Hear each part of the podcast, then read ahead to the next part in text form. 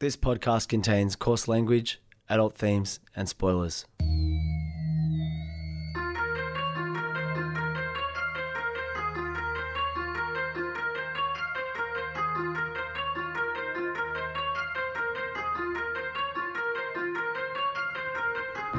My name's Peach, and for the past couple of years, I've been helping my friend Shag overcome his childhood aversions to everyday foods in the podcast Fussy Eater. Now it's his turn to help me conquer my phobia of scary movies over one spooky night in the FBI studios, one Wikipedia synopsis at a time. This is Spooko. Spooko is a podcast that is very aware of the problems of capitalism, Mm-hmm. I guess. It's something that's come up a lot in the most recent sort of arc of episodes. We're aware of the good bits too, because they are the they are the privileges that surround us day to day. well, we Yeah, get them, we love which is what's so cool about that.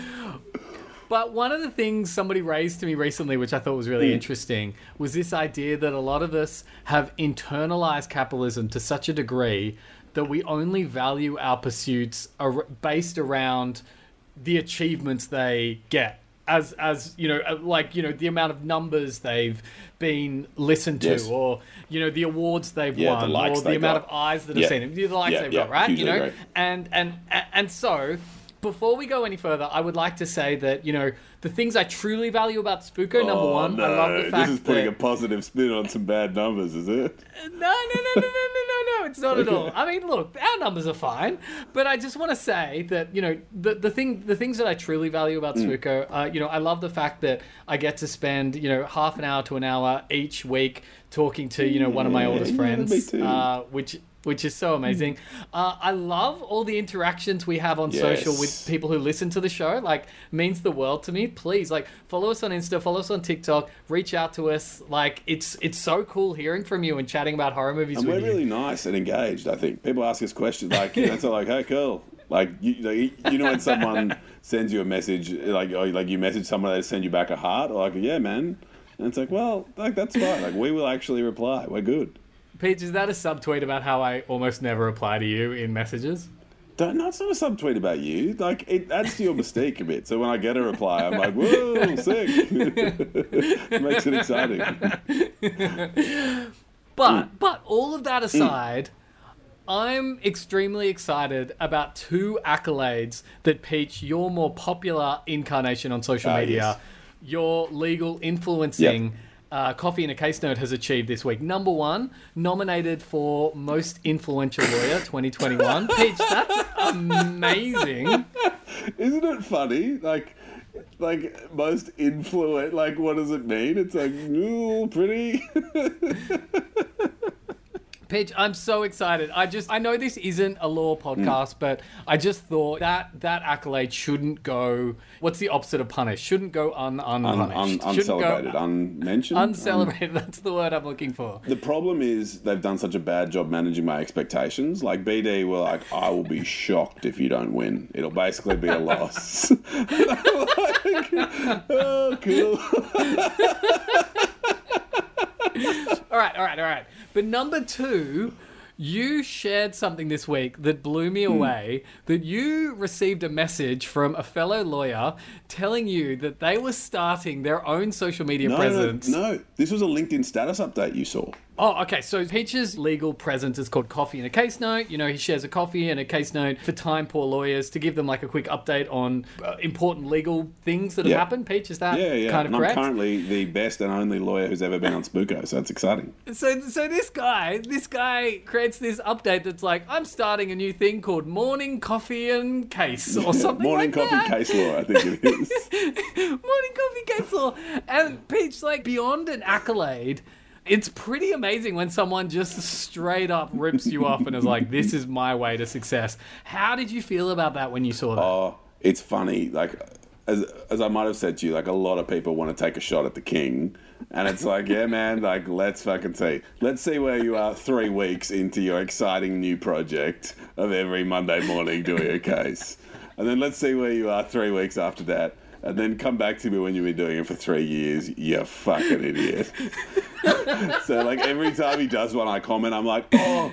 So glad to see you getting value from the coffee and case note formula. Delighted to kick this off. Here's a link to some stuff. Um, I hope it helps you out. I'm sure your clients are getting great value from this. Best of luck. so just every time, the most prominent comment is me being like, "Great, so glad jacking my idea is going well for you. Congratulations." He's done one so far. So Now, uh, I mean, obviously, it raises some legal questions. So I'm pretty excited that today on the show, we don't just have one lawyer, we have two. And I mentioned before that it's pretty awesome spending half an hour every week having a chat with one of my oldest friends. And Rob, the other lawyer who's going to join us today, uh, who we're not going to say too much about his current role, but. And I might even edit that out if oh, Rob decides so we're not allowed we to can't even mention his include that role. much I feel like it makes it so much more exciting. But but but but but uh, also also one of my absolute oldest and dearest friends. Mm. love you, Rob. Uh, so it's such a pleasure to have Rob join us on the show. Now I should say exactly why he's on the show because um, obviously like the point of Spooko from the beginning we were like we never want to just be one of those shows where it's two guys having a chat. So what I'm really excited mm. about is we're up to episode 84 now. And the deeper you get into horror, the more you're going to come up to films that either have been banned or use being banned in an obscure country somewhere as the main part of their marketing. Mm. It's it's a big part of horror, especially in the 80s during the video nasty era.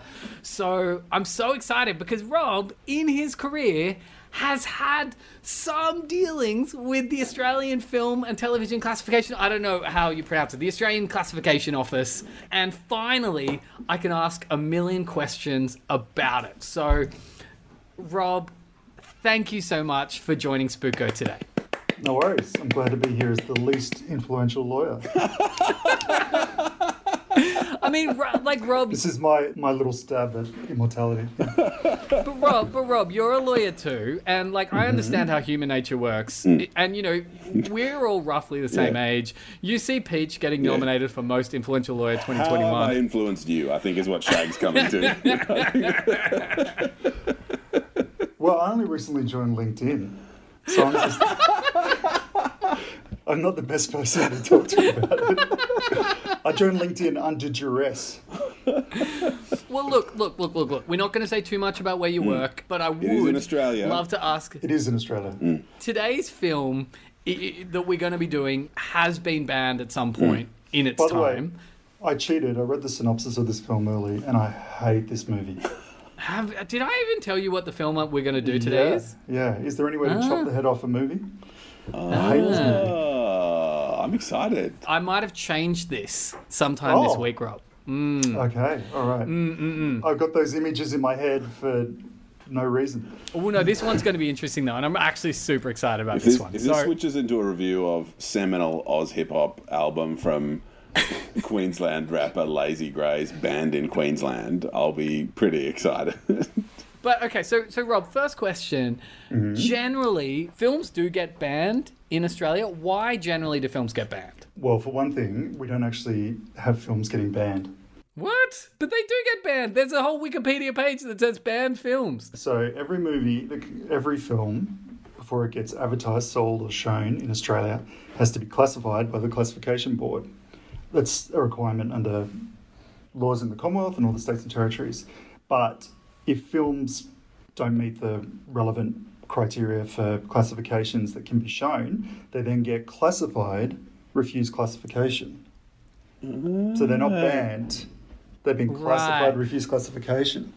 But then what happens to a film that's been refused classification? then it can't be advertised, shown, or sold or distributed. How that works with the internet now, I don't know. Well, yeah. Well, well, here's the thing, right? So in America, they do a thing where they can release something that's unrated. So they can release the unrated version of something. Can I just bypass the classifications board and just release something? uh, if you want, if you want to get into strife, um, Oh, so That's would crime, actually like isn't it? so, there is so actually is regulation that is a of, crime. of RC of refused classification content online. But the other thing is that in America, you got the First Amendment, so you got freedom of speech entitlements that we don't have in Australia. I don't know. Look, the synopsis of that film that I read, the film that we're not going to discuss, makes me so happy that there's things that we can't show. So hey, hey Rob, can I just double? up? Was the mm-hmm. film I told you? Were we originally going to do Father's Day, or were we No. going to do Found? Found. Were we going to do? Oh my god! Oh yeah, both of those, my god, and both of those have since been allowed to be shown in Australia too, with like some cuts. So I think yeah, they cut it and then they send it back to the classification board, and then go back and forth, go back and forth, and then eventually they get to a situation where it's going to be able to be shown. Do you do you get notes and make submissions? Like, so you get refused classification, and then do I go challenge it, or do I send, just send back an edited version, or do I, like do I do I get reasons for refusal that I can then dive into? You can challenge it by sending it to the classification review board, and then they can be like, nah, no way, or yep, we'll do that. So that that's happened with a bunch of video games in the past. That video games get refused classification and they go up and then become R18. So that's been a big shit fight over the last 10 years. You know, the second biggest government consultation, apart from the Marriage Equality Postal Survey, was whether or not Australia should have an R18 plus classification for computer games. so we're at the outer edge of important policy decisions here. Nice. When you say we, you mean just Australia generally, just in a very loose way. Oh, yeah, Spooko. yeah, Spooko. Spooko. Yes, Spooko's at the outer edge. I understand. Yes. So so so so so, if something gets refused classification, then you're not allowed to advertise it. You're not allowed to screen it. You're not allowed allowed to sell it, etc. etc. If the, if there is a banned film in Australia, are you allowed to a read its Wikipedia and b share that Wikipedia on a podcast? Like no, but a legitimate I question. don't, Could I we don't think we can, share we the can ask Rob for legal Not with me, but generally, yes. All right, all right, all right. And this is a final question, and this is a big one. And Peach, this might be one you have to Is this to about answer. Weezer but- albums? Which ones were we Is this about Suzanne versus Jamie? It's like something I was thinking about yesterday. But I've got to ask this question because I was, I was curious about this because, you know, um, standards change. Is the classifications board a legal authority or is it a moral authority? Well, they have to take into account the standards of morality, decency, and propriety that reasonable adults have. So they they're they give a legal rating to something, but they do it on the basis of morality. So morality can be very subjective. Like for example, you can't depict some fetishes in films. And there's a real question I would think about. I know that this is not a kink shaming podcast, but there are some kinks that probably should be shamed. Yes. I think, like, although we are a kink shame podcast, I'm like, yeah, I think there are some kinks. Yeah. So the classification board is a kink shaming organization. I love the kink shaming. It's like, ooh, what's that? Ooh, Well, it's- it's literally a king shaming board.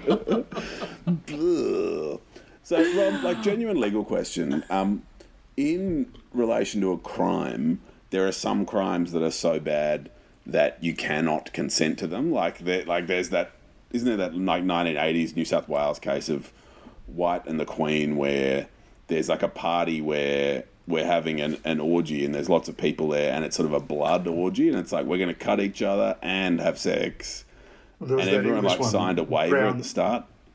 Brown and the Crown, where they go into all this detail about all It's this. got Brown and Oh, the Brown, Crown. Brown and the Crown, you gotta look it up. It's this huge, it's this huge case, and then they go into all this detail about all the fish hooks that we use there.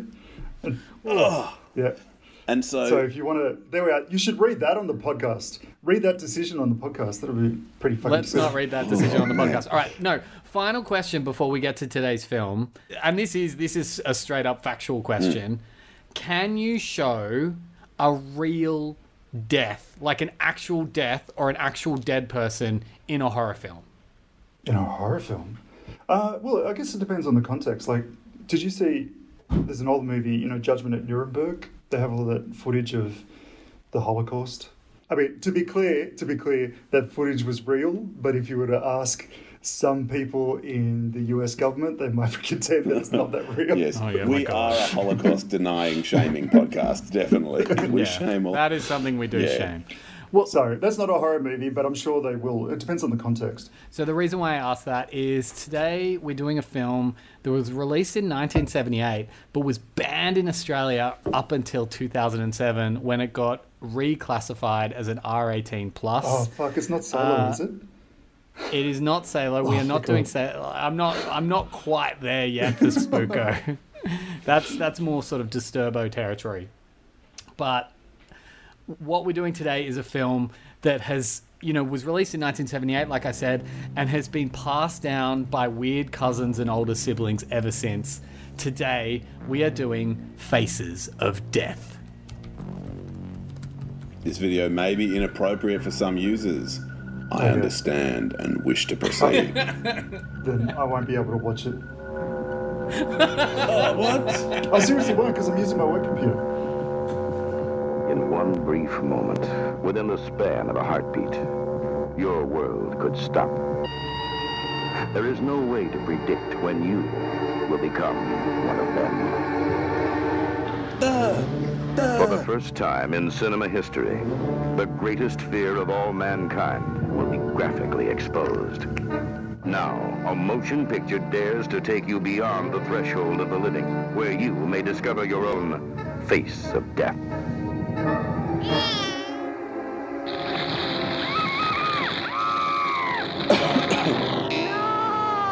Film will introduce you to a world where the bizarre is not uncommon and the normal seems out of place. Gosh, that's racist too. Okay. Never has a more gripping study of death been revealed to the motion picture audience. An exploration into a bloody world where violence creates an image not soon to be forgotten. If you have never thought about death, it's time you started thinking. Faces of Death. Now a major motion picture. That's the worst preview we've seen. I think that was fairly graphic, and it fills you with anxiety when you're looking at what appears to be an actual operation.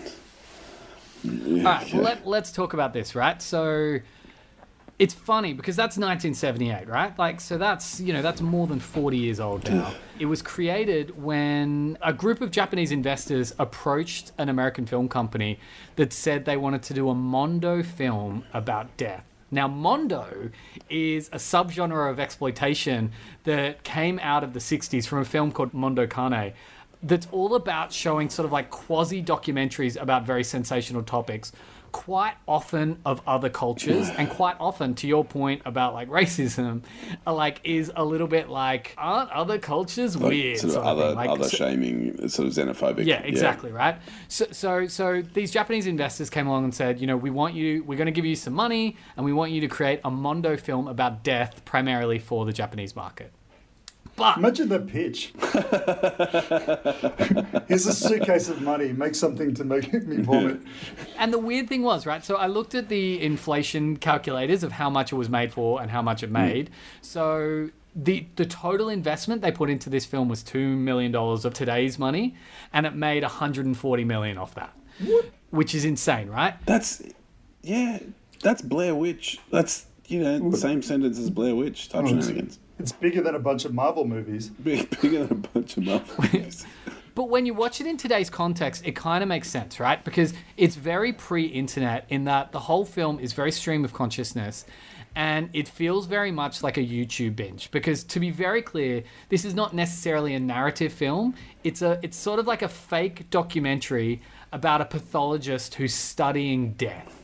It's also the very first found footage film because at the start they're basically like everything you're going to see is real, almost all of it's fake. I love stuff like that.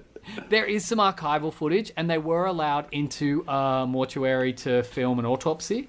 And so, so there are some things that are real, but almost all of it's fake. There's a few scenes that are very much sort of um, about animal cruelty, and I just want you to know from the get go that these scenes are fake, and I'll try and explain as we get through, you know, exactly what was actually happening in this. Also, I can't tell you how much more upsetting it was when I formed a view that it was real. Like I saw it and I was like, ah, this like each particular scene is real, and that was the degree of upsettingness. Oh my god, oh my god, oh my god, oh my god. Another legal question.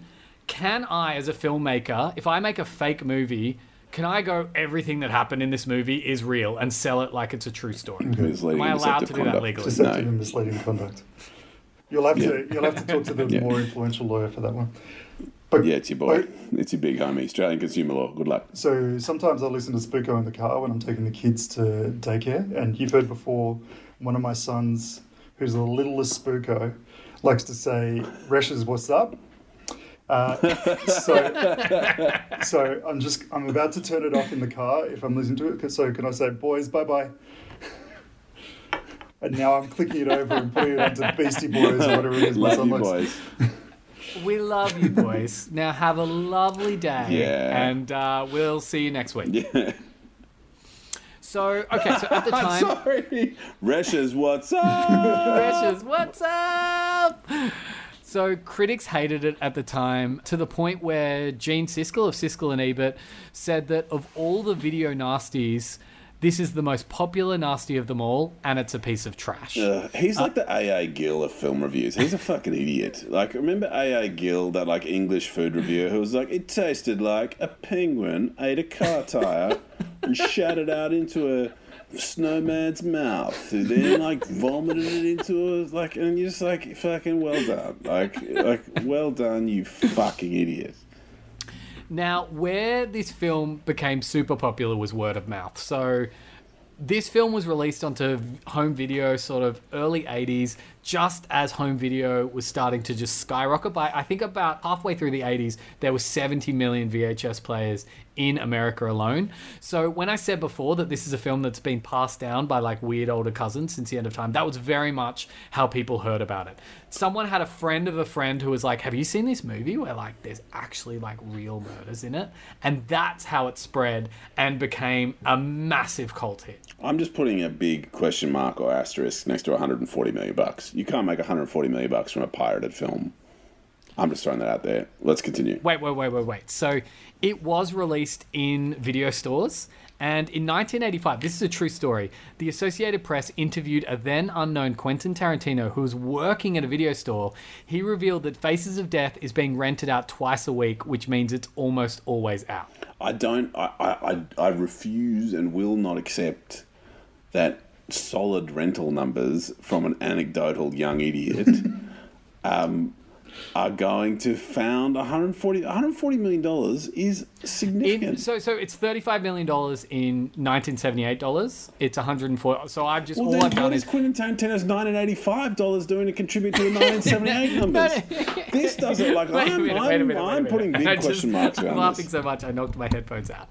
So, like, this film was such a phenomenon that uh, Steven Spielberg later paid tribute to one of its scenes in one of the Indiana Jones movies, and you're going to know exactly which scene it is when I read it out. Uh, yes, I know. Already know which one.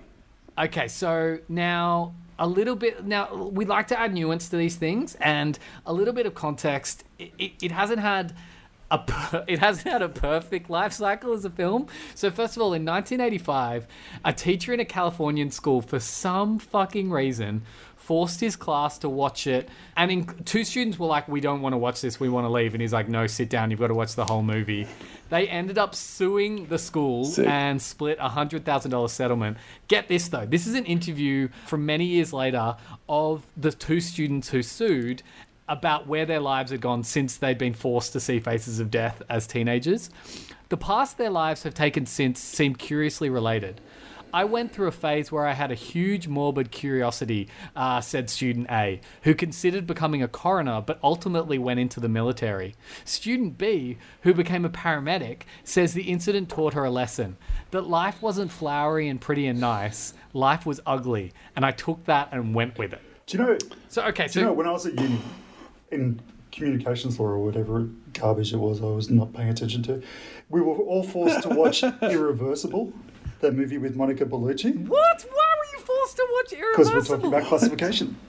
And so, yeah, like that is a movie that will mess you up. So all of us Yeah, were just and- sitting and- watching all- this thing. So shout out to University of New South Wales. But also, surely, and university, and I went there too, and uh, Boo. so like we are seriously being like, surely, you know, the point of teaching is sometimes you can explain things to people without, like, it's like being like, look, we can't teach you about murder law without you murdering someone, so you know what it's like to actually have murdered someone. So here is Johnny Mook Mook Blue. Anyway, so all right, all right, okay. The best, so, the, so the best teachers just don't summarize; they just give you the whole thing. That's, All right, let's that's let's go one to the worst teachers now. This is actually the worst teacher I've ever heard of in my life. So, in 1986, and this is this is true, and this is actually kind of fucked. Well, not kind of fucked. Jack, the completely more you fucked. say this is true, there's something in my brain that I'm like, cool, this is this is not true. No, but in 1986, a 14 year old student in Massachusetts in the US bludgeoned a schoolmate to death, apparently inspired by the film and wanting to see what it would be like to kill someone. But, but doing a little bit more research into this student, and this is a true case. Stop saying that. This no no no no no wait wait wait wait wait wait wait wait but but wait wait till you hear this wait till you hear this so I definitely won't believe it based on what's come before. so the teacher uh, of this student before he bludgeoned another student to death he was in high school because he was 14 and and this teacher had set up a box like a, an anonymous box to be like if you've got any questions you're concerned about anything you can send it you can ask me an anonymous question. This student wrote this note which i'm going to read verbatim my problem is I like to do crazy things. I've been lighting fires all over the place. Lately, I've been wanting to kill people I hate and I've been wanting to light houses on fire. What should I do? And because it was the 80s, this teacher was like, oh, kids say the darndest things. The, the teacher was like, oh, this kid's joking, and did nothing about it. I just don't believe that happened. So like I've got no like I've got no comment to make because it's just made up. It was 14 in 1986, so how old would he be now? 1972. Uh, 49. What 52, 50? He'd be 49 years old, so there's a 49 year old running around there who presumably hasn't gone over Oh, no, shit. no, he's still in jail. I think he was tried as an adult, and yeah, and et cetera, et cetera. But anyway, so so finally, forty nine. Sorry, I know we are the maths podcast. but anyway, sorry, forget about it. Let's go. so it was so, so this film was banned in Australia up until 2007 where it was passed with an R18 rating. But like all successful horror films it has at least 3 mainstream sequels and there's a few others that are sort of like kind of not quite above the level. Uh, they have all been banned and have not been available to be shown in Australia. So you can only see the original Faces of Death in Australia now. So Who's ready to listen to the synopsis of Faces of Death? So I can tell you why it might have shifted to R18 if you want. Yes, Yes, please do. So you got to take into account context. So I don't know what the hell the decision was, but presumably because the special effects are dated or whatever, they might be thinking that uh, it's not going to have the impact that it might have had back in the 70s or 80s. So context can be interesting because it can be all the stuff that gets added on. So Salo, for example, um, a film that I have not seen and don't want to see, was RC for years and years and years until they released a DVD with a whole bunch of uh, explanatory material with it. So, like the director's commentary over the top or something. And so, because of that, they're allowed to classify it R18. And so that will render me less shocked. Will it? Don't worry, this is just a de- this is CG, and don't worry, that's a pro, that's paper mache, and don't worry. I, I think it's more the line of it's like, look, this is a terrible scene, but what the director's trying to say is, and I'm pretty sure Salo's like fascism's bad. Like I think literally the point of Salo is get fucked fascism, we hate you. So uh, w- one thing I do want to ask finally though, because to that point of things being unbanned and what have you, and what Peach said, th- this is probably the most upsetting trailer he's seen. Hmm. The members of the classification board, the people who have, actually have to see these films and ban them, are there ever any sort of lingering psychological effects? There'd have to I be. suspect they all listen to Spooko, so they should reach out to us and let us know. There'd have to be. I'm sure they get all. I'm sure they get counselling. Like there'd be stuff that they see that's going to be Vicarious trauma. child Yeah. child exploitation material and like all that garbage. And you know, like you. All right. Yeah. Anyway, you do a good job, classification board, if you are listening. Thanks. All right, Faces of Faces of Death uh, from 1978. And he, a funny thing was, uh, it was directed and written by the same guy, John Alan Schwartz, who's the guy that owned that film company. But in the film, he wrote all these pseudonyms for all the different things he did. So the director's someone different, the writer's someone different, the cinematographer's someone different, but he basically did the whole thing. Um, so It's all his on an, fault. so it starts with it starts with that scene you saw. It's we're on an operating table, and there's an unnamed patient undergoing open heart surgery, and you know the, the the chest cavity is cut open, and we're seeing a heart beat, and then we we cut to pathologist France Francis B. Gross, who states Francis B. Gross. He do be gross. Yeah. Be gross. What'd he be? And keep it like there is no there is no levity in this film. This is the most serious film I've ever seen in my life. Oh, so you've seen he it? states. uh, I, I skimmed it. To, you can watch it on YouTube. Literally, Google "Faces of Death." It's on YouTube. No, thank you. So, pathologist Francis B. Gross states to the viewer that he has become interested with the transitional periods of life and death thanks to a recurring dream. He has accrued footage from several parts of the world in an effort to better understand and study the many faces of death. So, from the beginning, it's setting it up to be like this is a serious scientific study, and everything you're going to see is real. So in Mexico, Gross has captured the mummified corpses of the deceased inhabitants of uh, Guana- Guanajuato, as well as footage of a dogfight between two pit bulls. So let's stop here. I, I, I watched this dogfight after reading about how they shot it.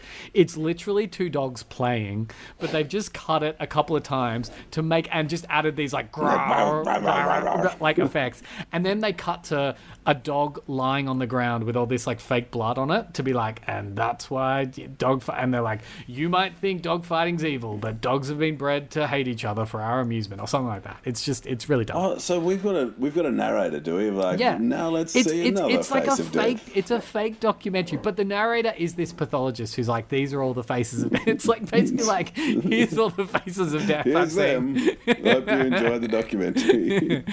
He next examines the natural predators of the Amazon rainforest and the ways in which they kill their prey.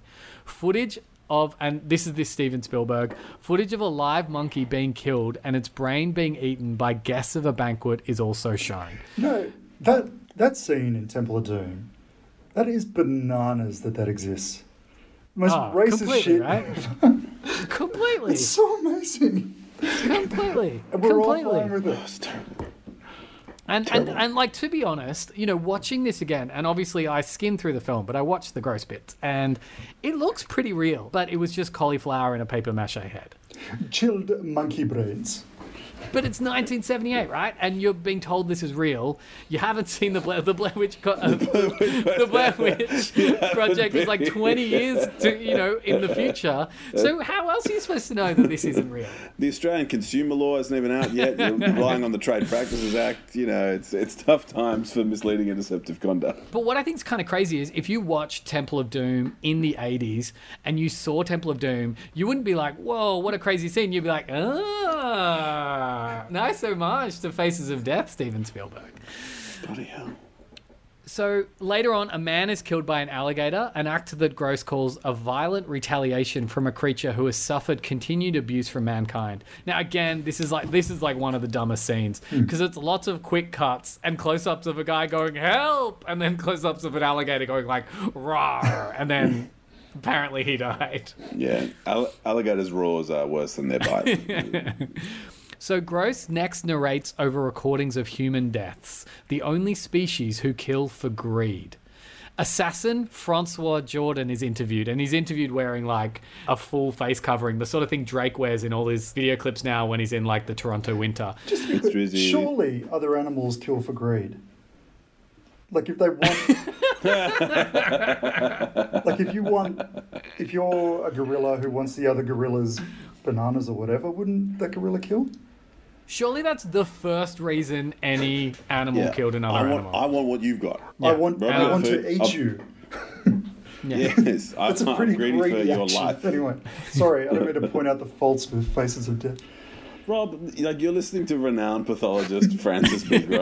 So, so what's your tone? Now, assassin Francois Jordan is interviewed, admitting that he kills solely for payment, not for political or social value. Not for social value. Social value. I don't invest in killing. However, Gross next introduces another type of killer, the one who kills for no apparent reason. A gunfight ensues between an armed murderer and a SWAT team, ending in the murderer being shot, the SWAT team entering the killer's house to find his family stabbed to death. Again, this is all fake. Gross questions if the man's actions were caused by society. Uh, I think pretty much every pop punk band from the 90s would say yes to that. Oh my god. Soon after, Gross exhibits like, video. sorry, can we just do it like a tri- like retrospective trigger warning about domestic violence? Like, Yeah. like yep, yep. fucking Yep, yep, hell. yep, yep, yep, yep. Uh, soon, after, yeah, I don't know. If I feel, God. S- soon Yeah, can we- after, Gross exhibits video footage of criminal Larry De Silva being executed by electric chair. Now, again, like there's a close up of a guy, and he's got the sort of face thing they have to keep you in place, and then he starts bleeding from his eyes, and it's just like theater blood. But it looks it looks pretty even now. That that scene actually looks pretty convincing. And if someone had told me this is actual footage, like grainy film stock footage from the 70s, I might believe it. So, footage of several more tragic accidents is shown, both animal and human, culminating in a segment focusing on vehicle accidents, which was uh, that Simpsons episode where, you know, Marge is forced, or maybe Homer is forced to go to a safe driving course and they're shown a montage of bad vehicle accidents. I imagine that's an homage to this. I thought that was um, Clockwork Orange, which I also haven't seen and have no desire No, to no, see. different, different, different scene. Different scene. Okay. Yeah. Uh, including a scene in which a wing walker attempts a parachute jump from his plane, but dies after the parachute fails to open properly. Gross disputes the notion that the death was quick and painless, as the jumper would have been conscious and aware for the entire fall to the ground. The segment ends with photographs, footage, and air traffic control audio from the crash of PSA Flight 182 and its aftermath. Now, that is actual real What the footage. fuck's going on in this film? Like, I, like I'm all at sea. Like we're just we're just going to a few different deaths, and he's like, "Here's my here my thoughts." So, so two things, two things, right? So, number one, they're just faces of death. But number two, like I said is before, like? Do we even get into faces? but number two, this is what I said before, right? This is this is a pre-internet YouTube hole where someone is Yeah, going like someone starts looking up death and they're jumping from one video to the other and being like, you know, traffic accidents and you know ritual slaughter and animals being killed and blah blah blah. So Gross introduces his next topic, the idea that supernatural forces could exist.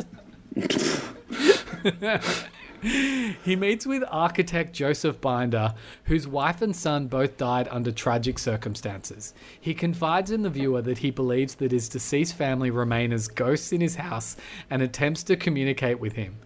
Gross enlists the services of parapsychologists to verify this, and the team later manages to spot footprints and take photographs of the two apparitions.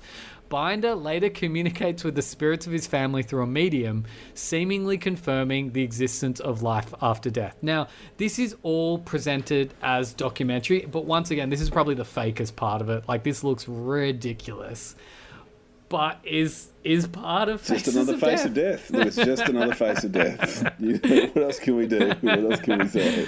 So at the end, Gross remarks that after studying Binder's case, he has concluded even when we die, it isn't really the end.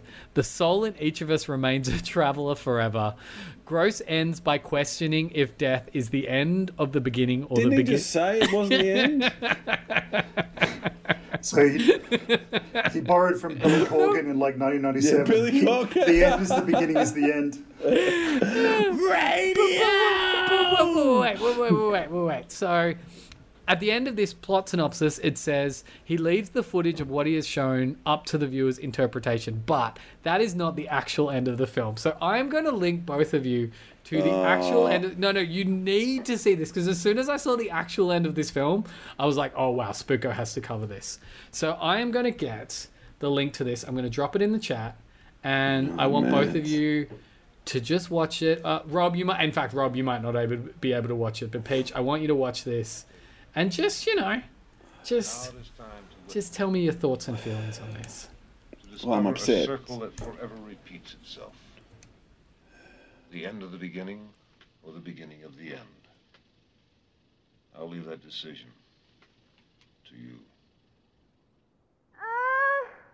It looks like we're having birth. It looks like we're giving birth, but a lot of pain, and then relief. So we're just on a sort of woman's head and shoulders. Appears to be in a hospital bed. Go, baby. Baby sound. We haven't seen the baby. Nice plinky plonky music. An autumn day with leaves falling.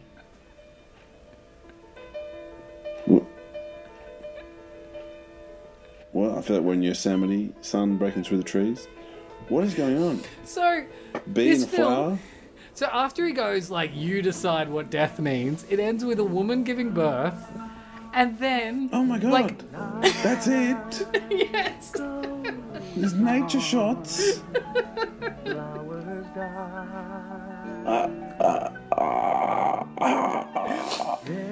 so, Yeah, no, I think no, so. They're like wait, the wait. seasons of life. Faces of Death ends with a woman giving birth, like to show, I guess, the cycle of life, and then like beautiful shots of nature and a song that's like, "Life is an amazing thing, things happen and things pass, but life it will always remain." Like it's Isn't the the thing most about jar- death? Like, isn't the whole fucking thing about death? It's like a twist ending, but it's actually about life. But I, like, I couldn't even told you that was a horror film based on the end there, or a found footage film at the bottom of a pre-YouTube YouTube hole. So Was the you know, filmmaker Peach- 14 years old? So, so, so can I can I tell you a little bit about the filmmaker who was interviewed a couple of years ago by the Guardian, and was asked what did he think about the legacy of the film he created, and his direct quote is, "I don't know if it's a source of pride, but we did a good job of fooling people." Cool. Fooling the Japanese businessman investors that you're referring to, or the 140 million dollar paying gate. Yeah, okay. No, well, apparently uh, there's another thing, and it's like it's not that important, but apparently when he showed the investors like the first rushes of footage, they were like so excited. They were, he was like, "This is ridiculous. How am I ever going to sell this?" And they were like, "This is the shit. Yes, more of this." So I think the whole time he was surprised. He was as much as surprised it was a success as you are right now, Peach. I would have refused classification. This one would have been a classic RC, and I wouldn't have even lazy grey style. Style it would have stayed banned in Queensland and in every other state as well.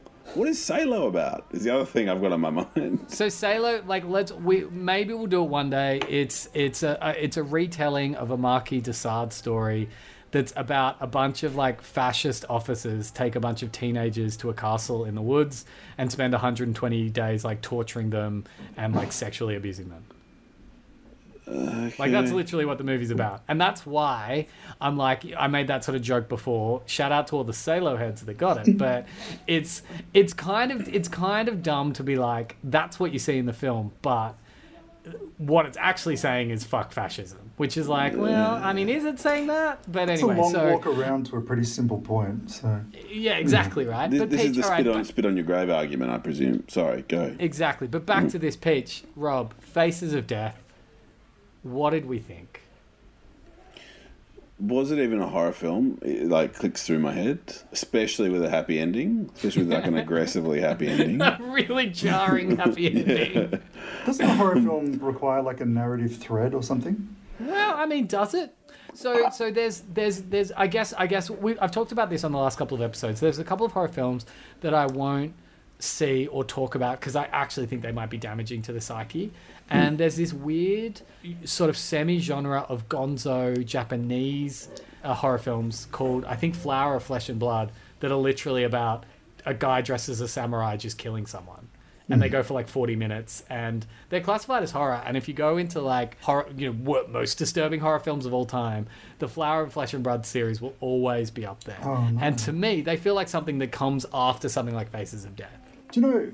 So I saw Bone Tomahawk, which I think you guys have covered in the past. Mm. I'll just be walking down the street, and that scene from Bone Tomahawk will just flash into my head, no matter where we're going. Because your psyche's been damaged. These like movies this is absolutely can mess you up. So I hate to imagine what the samurai one. Hey, how shit are our brains though? That our brains are like, oh, this disturbing image. That's something I need to remember and bring up in weird times in your life. It's like, yep, this is this is helping you function as an animal. I think it's your brain saying, avoid this. Avoid getting bisected by cannibals in a cave. Oh, yeah, no, we need help from a pathologist with some real expertise to, to examine stuff like this. All right, okay. 2021's most influential lawyer. You've got a hearing. I have to go to a brainstorm. Rob, you have to go to your unnamed job that we don't know what you do and do something in a country that may or may not be Australia. Guys, thank you. And Rashes, What's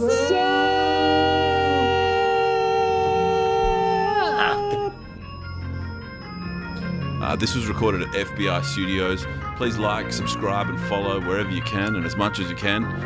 And Reshes, what's up?